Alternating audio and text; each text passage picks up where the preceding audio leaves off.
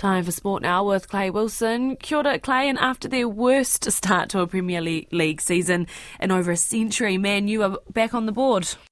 Kia ora, Mana. Yes, Manchester United's Dutch manager Erik ten Hag has earned his first win in football's English Premier League, a 2-1 derby win over Liverpool at Old Trafford that's turned fan protests against the club club's owners into a night of celebration.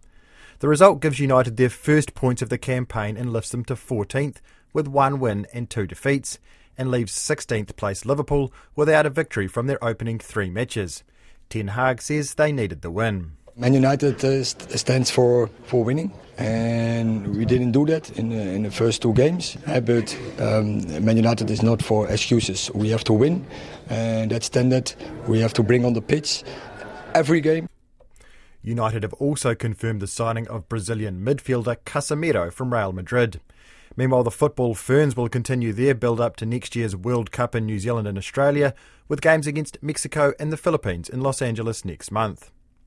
With his job now secure, the All Blacks coach Ian Foster insists it's business as usual and says he doesn't view this week as a fresh start. The team are in Christchurch preparing for Saturday's test against Argentina.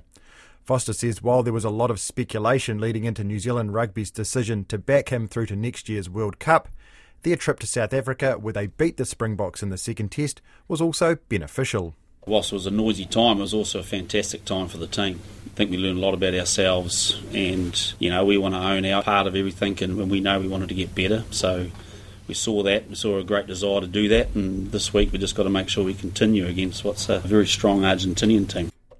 Argentina topped the Rugby Championship standings after two rounds. Meanwhile, South Africa have made two changes to their starting lineup for Saturday's clash with the Wallabies in Adelaide. Halfback Faf de Klerk returns from concussion, and Warrick Gelant starts on the right wing in place of the injured Jesse Kriel. And tennis world number 12 American Coco Gauff has confirmed she will play in January's ASB Classic in Auckland. Koina na purongo, hakinakina. Kia ora, Clay.